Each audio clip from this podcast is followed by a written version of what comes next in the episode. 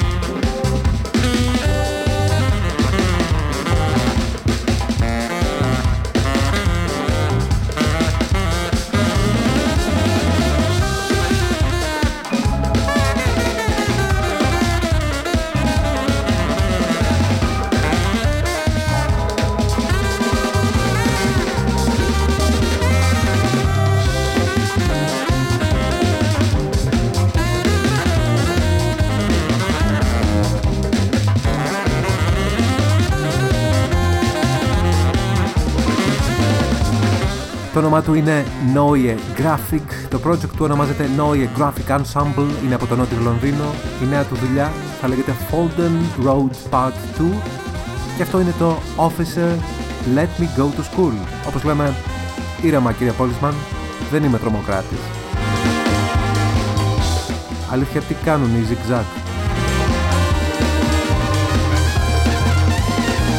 Ποιος θα το περίμενε ένα χρόνο μετά ότι πρόσωπο των ημερών θα ήταν πάλι η Λίνα Μενδώνη. Αυτή τη φορά επειδή ακύρωσε τον uh, Τσαϊκόφσκι, όπως θα έχετε αντιληφθεί, κακός χαμός στα social media τα τελευταία 2-24 ώρα.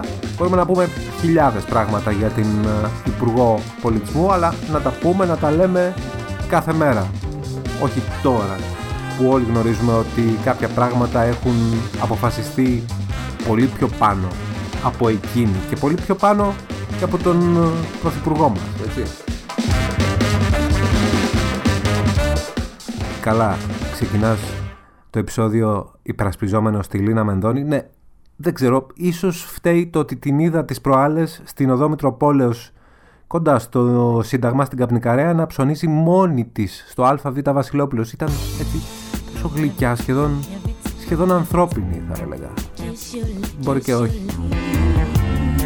something hits, something hits, something hits me. And that, and that, and Et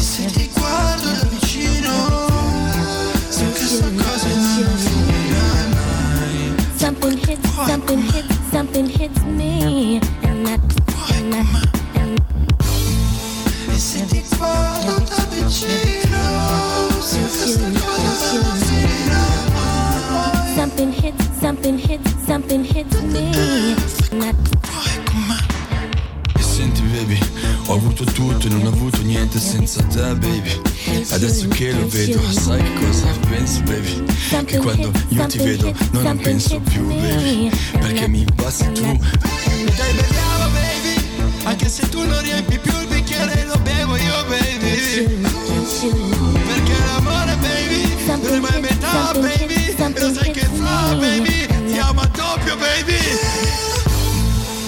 E dimmi cosa vuoi da me Certo non di più Something hits, something hits, something hits me. And that, and that. Se ti guardo da vicino, so che sta cosa non finirà mai. Something hits, something hits, something hits me. And that,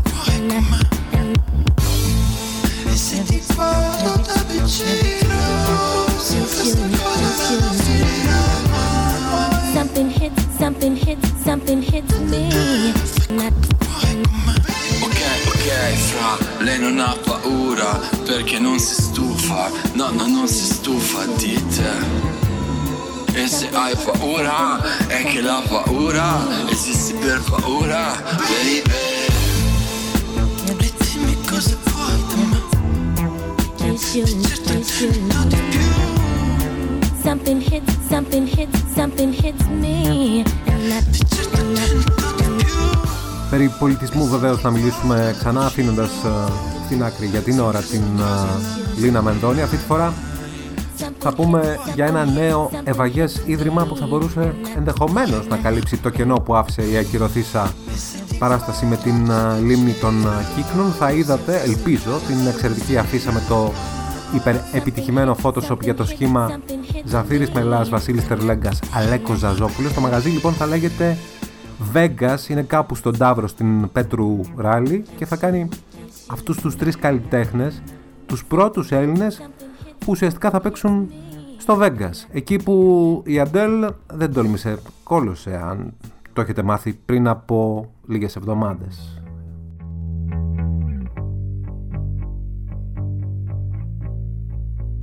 Αυτό είναι το καινούριο τραγούδι των Fontaines DC.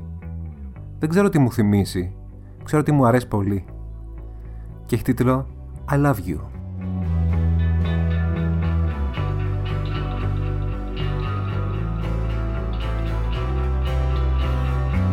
I love you, I love you, I told you I do.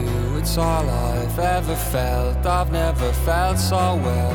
And if you don't know it, I wrote you this tune to be here loving you when I'm in the tune.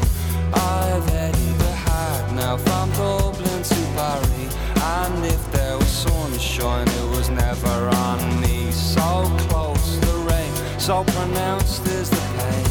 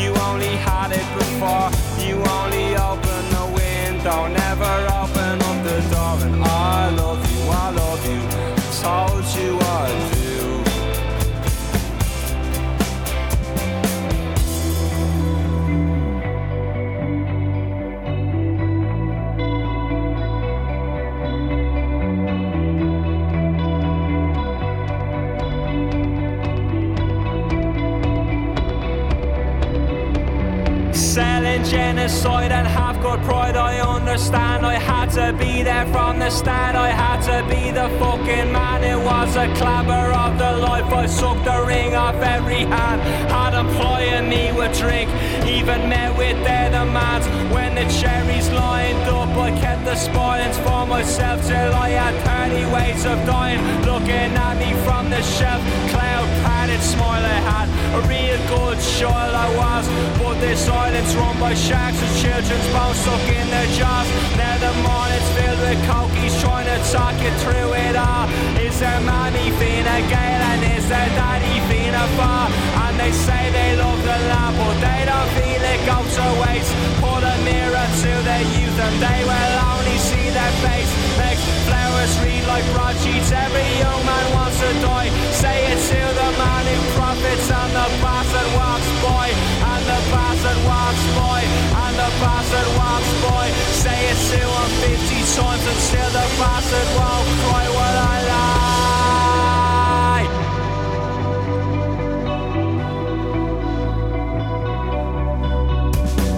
I love you, I love you, I told you I do.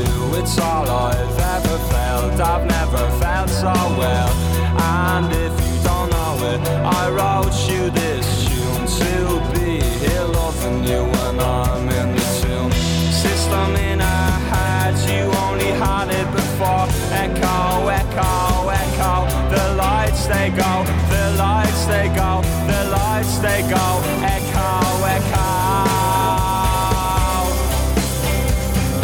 Δεν μπορώ να μην σας πω βεβαίως για την ε, εμπειρία μου στα κόκκινα φανάρια. Όχι στην Τρούμπα, την αυθεντική, αλλά στα κόκκινα φανάρια του Βασίλη Μπισμπίκη στο καρτέλ. Every hand had a ploy and he would drink.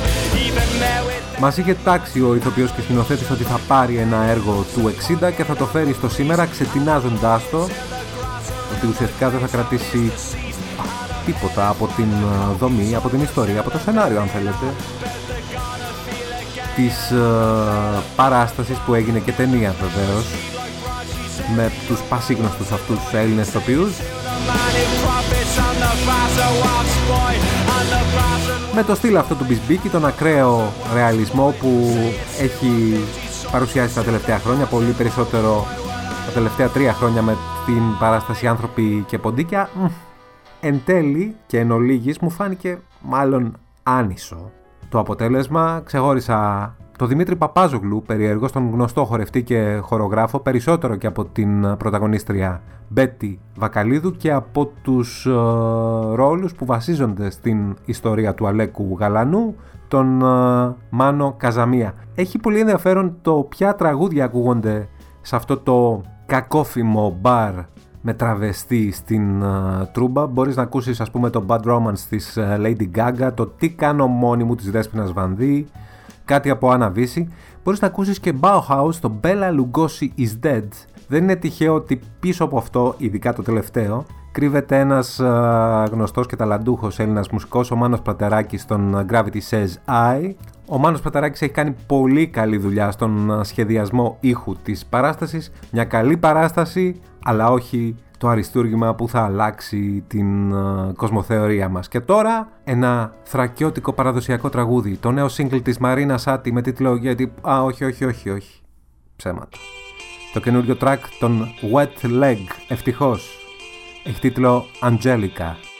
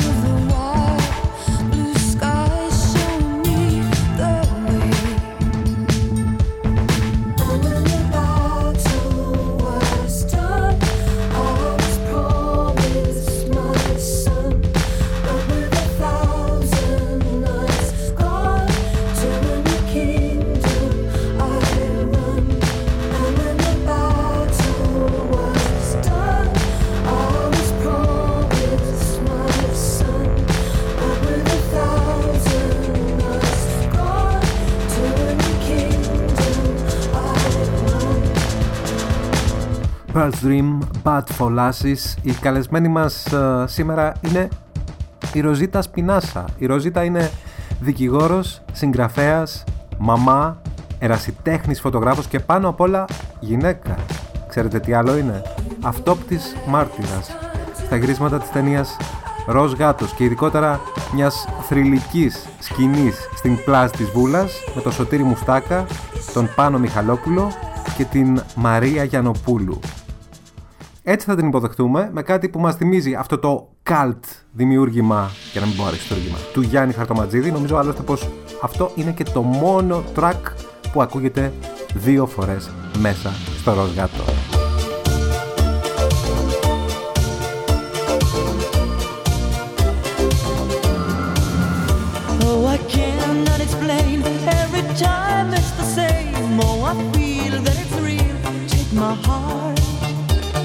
been lonely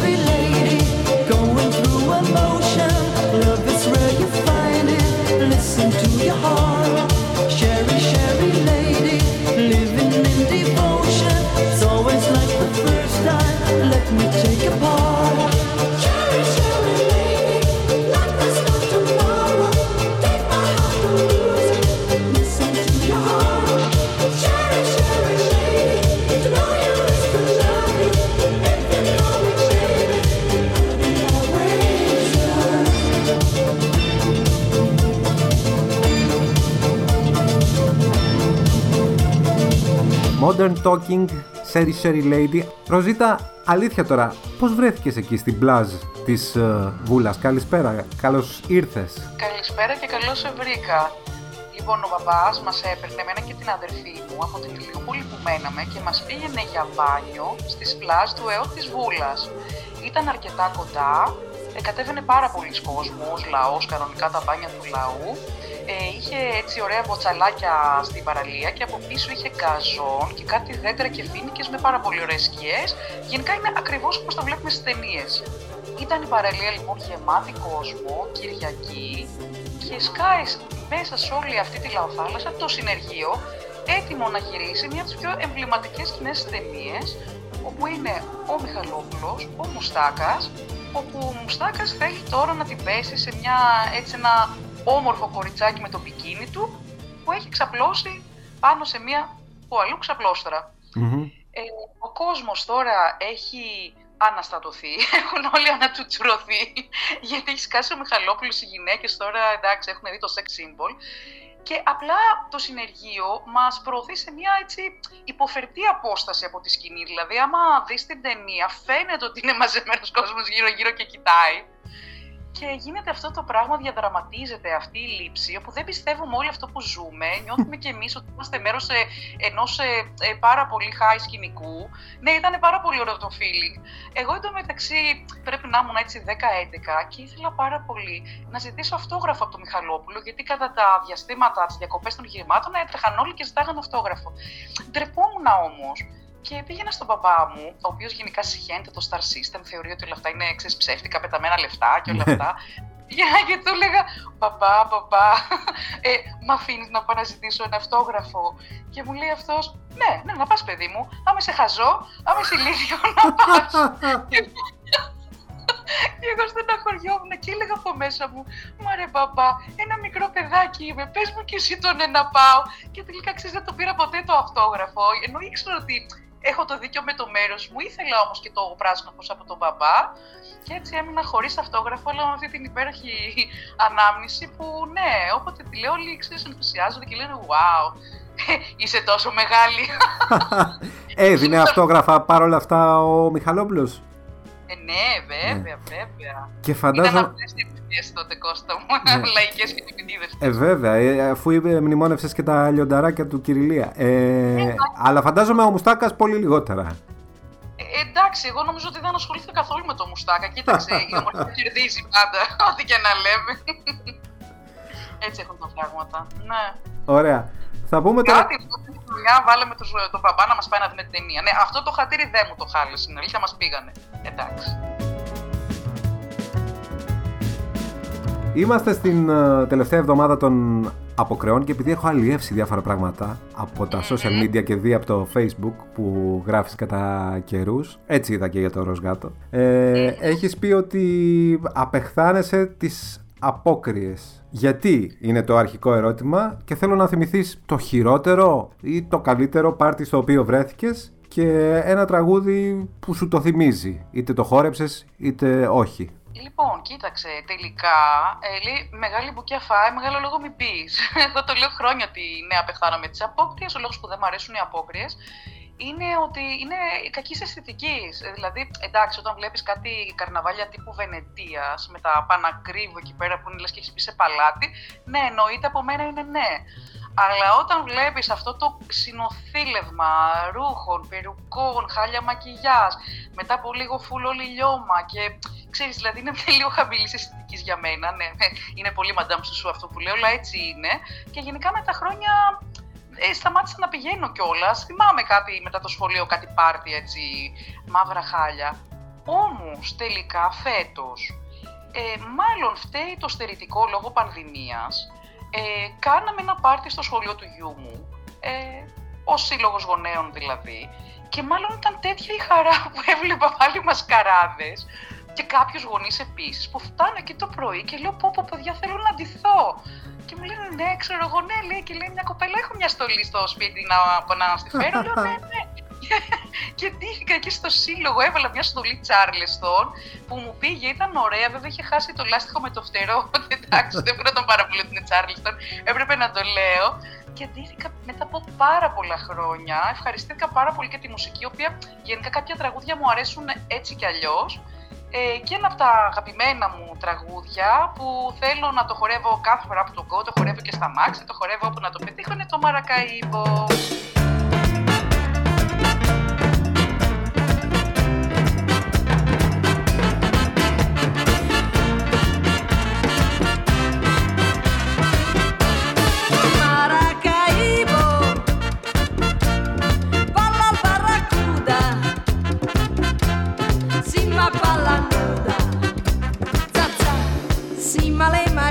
pistola.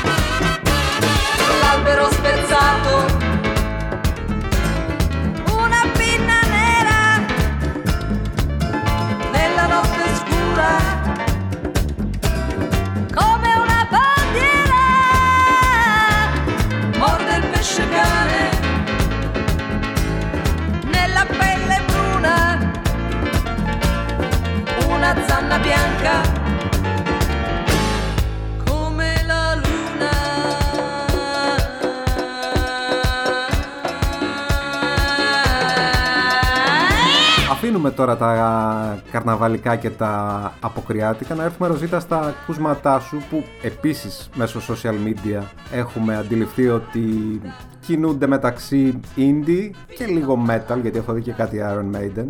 Όμως ε, έχεις γράψει και αυτό μου, μου, μου, μου κέντρισε το ενδιαφέρον ότι το 1999 δούλεψες για ένα μικρό διάστημα στο καλοκαιρινό Plus Soda ενώ τους προηγούμενους μήνες την ίδια σεζόν, τη χειμερινή σεζόν ήσουν ε, θαμώνας στο περίφημο αυτό κλαμπ της ε, Αθήνας. Θέλω να θυμηθείς ε, ένα κομμάτι, ένα track που έχεις χορέψει πολύ εκείνη την περίοδο στο Plus Soda είτε δούλευες είτε ήσουν εκεί ως ε, θαμώνας. Λοιπόν, ναι, το Πλασόντα ήταν το επόμενο ρόσμα μετά το ροζ γάτο στο βιογραφικό μου. Είναι αυτά τα πράγματα που λέω και κάνουν όλοι. Α, αλήθεια, έχει δουλέψει στο Πλασόντα. Ξέρεις και εγώ να καμπαρώνω σαν το Διάνο. Γιατί όντως, ακόμα και μετά από τόσα χρόνια, ε, πιστεύω ότι είναι ένα μαγαζί αξεπέραστο και εκείνα τα χρόνια ε, ανεπανάληπτα. Ναι, εντάξει, ακούγουμε πολύ θίτσα, αλλά ήτανε. Είχα την τύχη να έχω περάσει το, όλη την προηγούμενη σεζόν ε, σχεδόν δύο βράδια τη βδομάδα στο χειμερινό Πλασόντα και όταν μετά θα πηγαίνανε στα δειλινά που ήταν ένα τεράστιο μαγαζί, θέλανε να αυξήσουν το προσωπικό.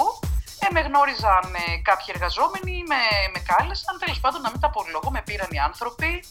Πέρασα και τα, τα interviews από τα αφεντικά έτσι, στο, στο μαγαζί και μετά μας πήρανε και μας πήγανε στη βιοτεχνία που ράβονταν τα ρούχα σίνεμα στο Μοσχάτο για να μας φτιάξουν στολές. Εντάξει, δεν, δεν μπορώ να τα ξεχάσω. Αυτά ήταν τόσο ωραία, ήταν τόσο πλάκα και μας είχαν διαλέξει κάτι στολές έτσι αναγεννησιακές με μπούστο, έτσι μπαλκονάτρο τριών τετάρτων και από κάτω ένα εφαρμοστό τζιν ε, φόρεμα με κόμπιτσες. Ήταν πάρα πολύ ωραία. Θυμάμαι τα εγγένεια που περιμέναμε όλοι σε ένα μαγαζί υπέροχο και από έξω ο λαός πραγματικά πάρα πολλοί κόσμος και μπήκε πρώτη χιλιουδάκι με μια έτσι σιέλ γαλάζια τουαλέτα που κοίταζε έκθαμβη το χώρο.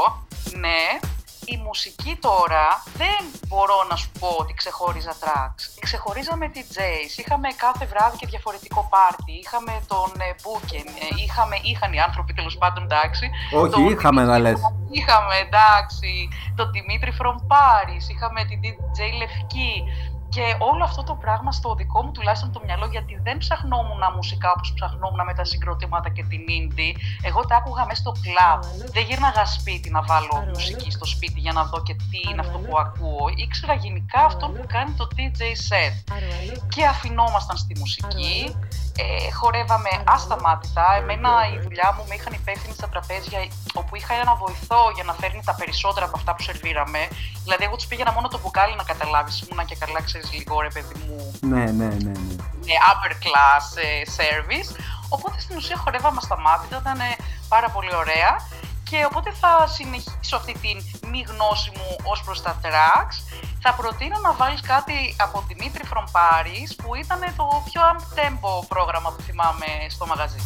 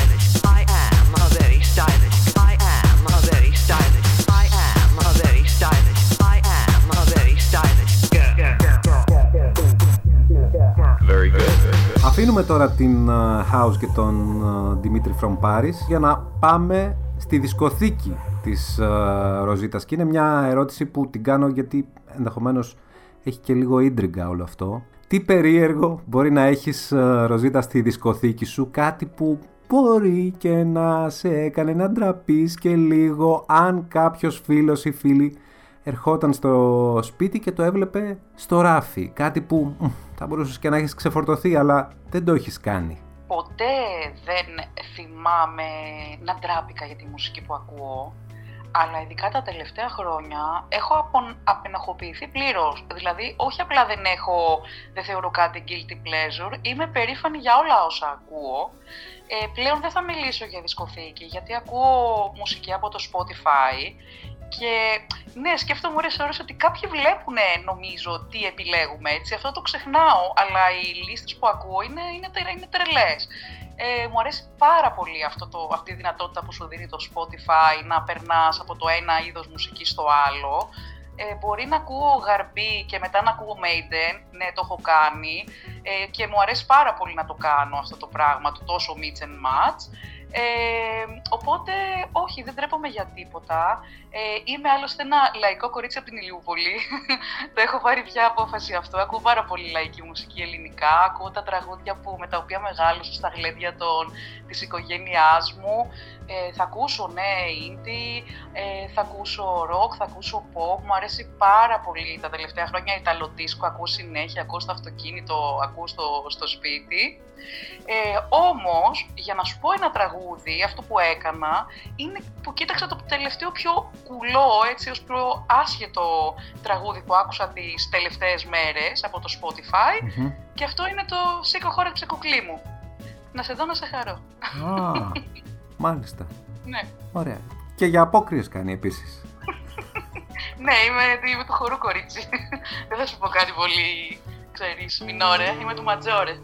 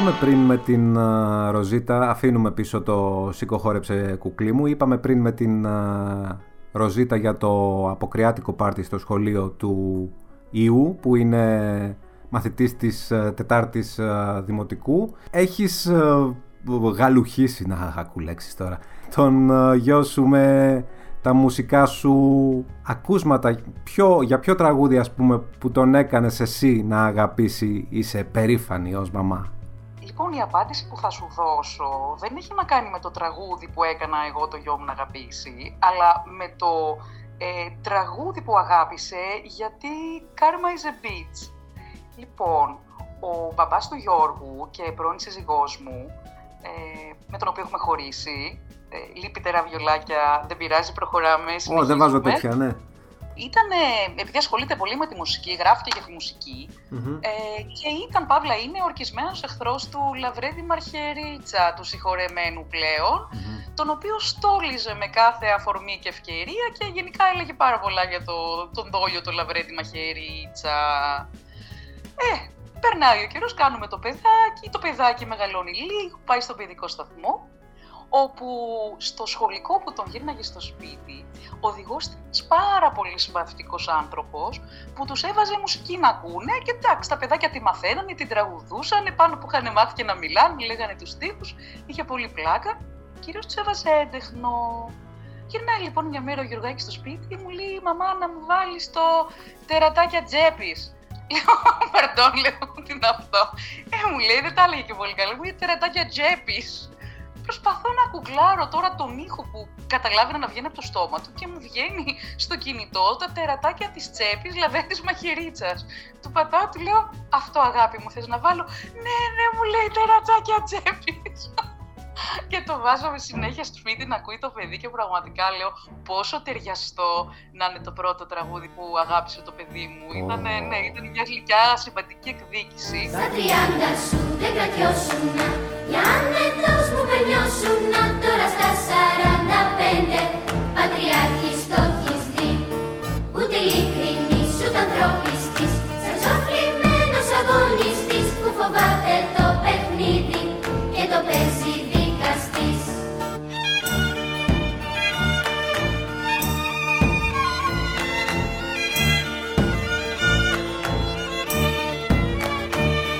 Τερατάκι της τσέπης, καθρεφτάκι της λύπης.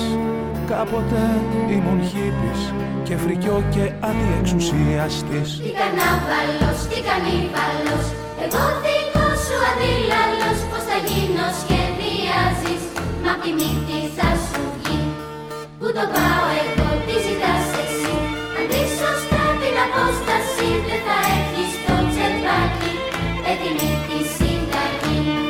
Παρ' όλα αυτά όμως θα σου πω και ένα τραγούδι που έχει μάθει από μένα. Ε, πολλές φορές κάναμε πάρτι οι δυο μας, μερικές φορές και με την ανιψιά μου και ξαδέρφη την Ελισάβη και χορεύαμε οι τρεις μας. Και τους έβαζα Ιταλοντίσκο που σου είπα ότι μου αρέσει πολύ μεταξύ άλλων. Το τραγούδι λοιπόν που του είχε κολλήσει του Γιωργάκη και το χορεύαμε μαζί πάρα πολύ ωραία είναι το Βαλεντίνο Μοναμούρ του Άλαν Ρος.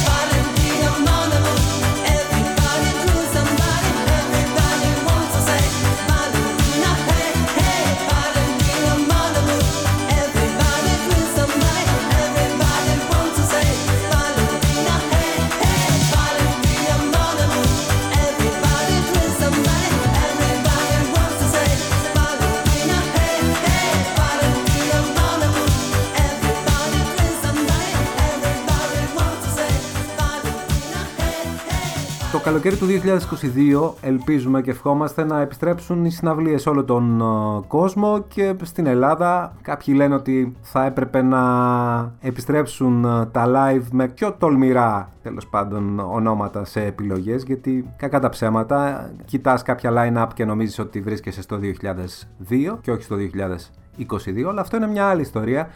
Εσύ έχεις ε, δει πολλές συναυλίες και έχεις ταξιδέψει κιόλας ε, στο εξωτερικό. Ποια ή ποιες συναυλίες ε, ξεχωρίζεις; Ξεχωρίζω γενικά το φεστιβάλ του Πριμαβέρα που έχω πάει δύο-τρεις φορές με μεγάλη παρέα από την Αθήνα. Τότε γενικά ήταν μια τάση. Ταξιδεύαμε πολλοί φίλοι και γενικά πολλοί κόσμος από την Ελλάδα και πήγαινε στη Βαρκελόνη στα τέλη του Μάη που γινόταν αυτό το φεστιβάλ. Ε, εγώ είχα πάει το 2008, το 9 και το 10 αν θυμάμαι καλά. Εντάξει, είναι η απόλυτη χαρά του φαν των συναυλιών, έτσι, μια άψογη διοργάνωση. Τότε ακόμα δεν είχε γ- γιγαντιωθεί όσο άκουσα ότι συνέβη τα επόμενα χρόνια. Μμμ. Τέλος πάντων ήταν μια έτσι ε, πανέμορφη κατάσταση όπου όλοι συναντιόμασταν με όλους, όπου ότι αλλάζαμε τις σκηνές. Επίσης είχε πολύ καλά καθαρά facilities, φαγηταστικά φαγητά. Και αυτό βέβαια θυμάμαι μια πολύ αστεία ιστορία που δεν είχε διαδραματιστεί μπροστά από μια σκηνή, αλλά μέσα σε μια χημική τουαλέτα. Και θα μου επιτρέψεις να τη μοιραστώ μαζί σου και το Όχι, όχι. επιτρέψεις Το το θέλουμε. εννοώ Το- αυτή τη φορά. Βάζω πληθυντικό, το θέλουμε αυτό, εννοείται. Έχει έρθει λοιπόν η ώρα που ξέρεις όλοι πως είμαστε στις συναυλίες με τις μπύρες κάθε τρεις και λίγο στις τουαλέτες. Εκεί πέρα είχαν πάρα πολλές χημικές τουαλέτες. Οι ουρές ήταν πραγματικά. Ε, ρολάρανε πάρα πολύ καλά. Δεν βασανιζόμασταν αυτό, ξέρεις, με τις άβολες τάσεις που συνήθως παίρνουμε έξω από αυτά τα, τα, τα κουβούκλια μέχρι να μπούμε. Μπαίνω μέσα λοιπόν. Εντάξει, και ειδικά εμείς οι κοπέλες που έχουμε και άλλη ανατομία ως γνωστόν, ε, πρέπει να προσέχουμε πολύ να μην ακουμπήσουμε σε αυτές τις λεκάνες που εντάξει, όσο καθαρά και να είναι και ένα φεστιβάλ, μετά από λίγο είναι λες και έχει βρέξει εκεί μέσα. Ναι. Ε, κάθομαι κι εγώ λοιπόν ε, να κάνω την ανάγκη μου και δυστυχώς δεν προσέχω όσο έπρεπε με αποτέλεσμα να κουμπίσει το εσώρουχό μου πάνω σε αυτή τη λεκάνη, το στεφάνι, ο ημέ, φρίκι, καταστροφή.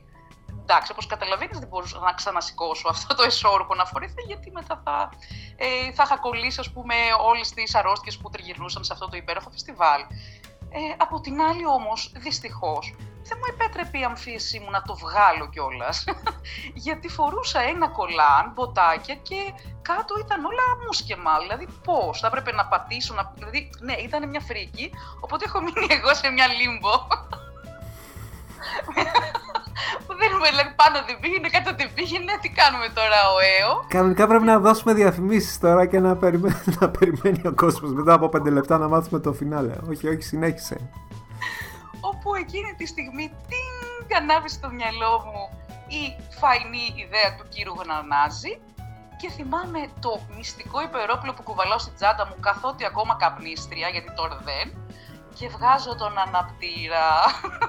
βγάζω τον αναπτήρα.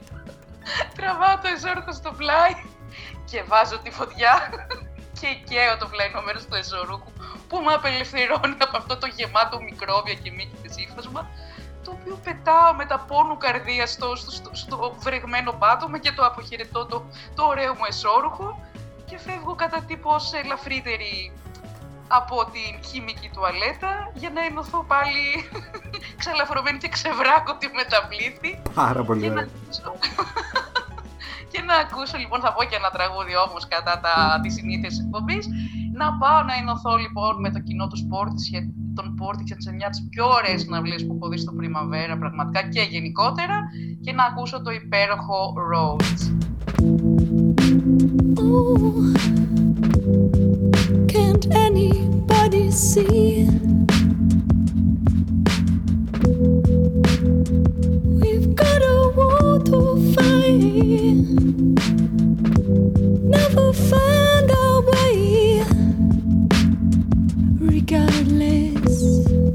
Of what they say. How can it feel? this wrong from this moment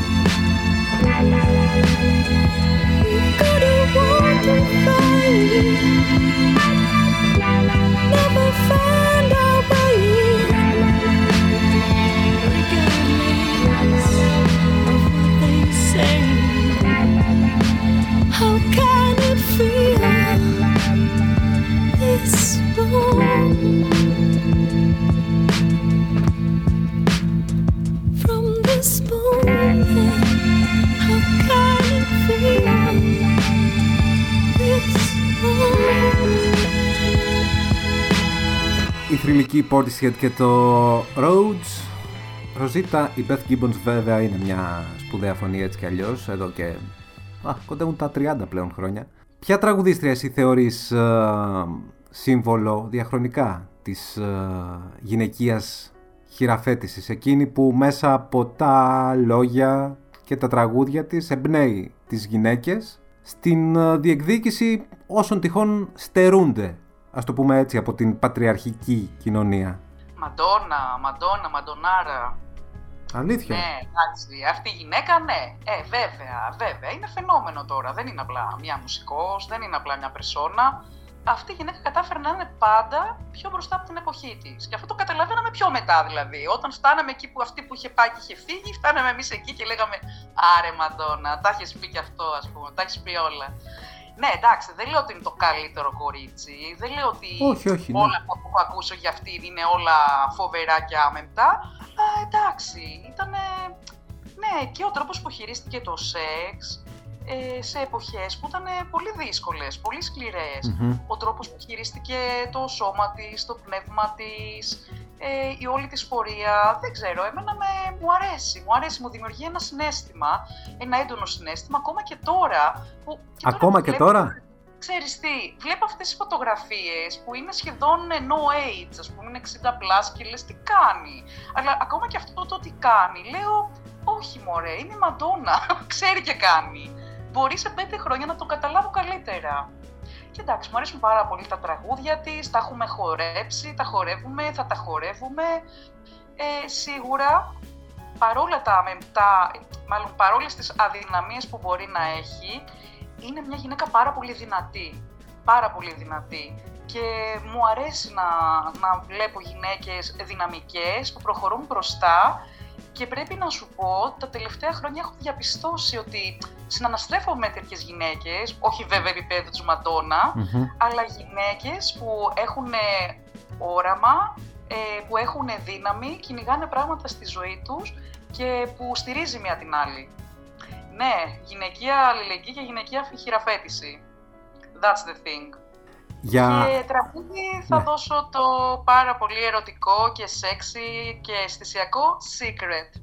Ροζίτα, σε ευχαριστούμε πάρα πολύ. Ήταν απολαυστική η κουβέντα. Ναι, το ευχαριστήθηκα πάρα πολύ. Σε ευχαριστώ πολύ για το χρόνο και την ευκαιρία που με έδωσες να πω πράγματα τα οποία μου αρέσει να τα διηγούμε.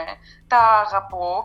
Και μου αρέσει επίσης να, να κάνω και τους άλλους να γελάνε. Ελπίζω να το κατάφερα λίγο και αυτή τη φορά. Και να ακούσουμε και κάποια ωραία τραγούδια. Ακριβώς. Σε ευχαριστούμε πολύ. Secret, η Μαντόνα από το Bedtime Stories 1994.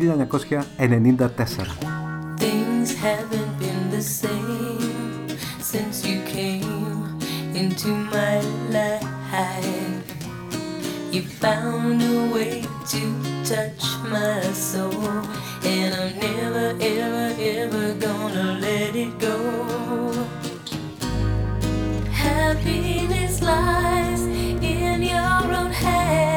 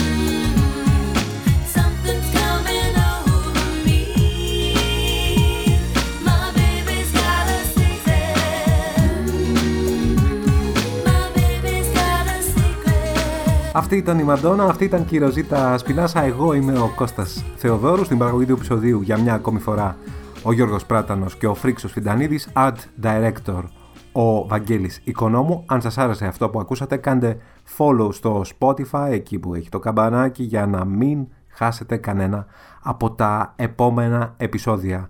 Το αμέσως επόμενο θα έρθει πολύ πιο γρήγορα από όσο φαντάζομαι και εγώ ο ίδιος. Θα κάνουμε φινάλε με ένα τραγούδι που κλείνει 30 χρόνια ζωής και μοιάζει απίστευτο επειδή δεν έγινε ποτέ μεγάλη επιτυχία αλλά είναι πάντα ένα τραγούδι που λατρεύουμε, δεν το έχουμε βαρεθεί ούτε μια στιγμή αυτά τα 30 χρόνια.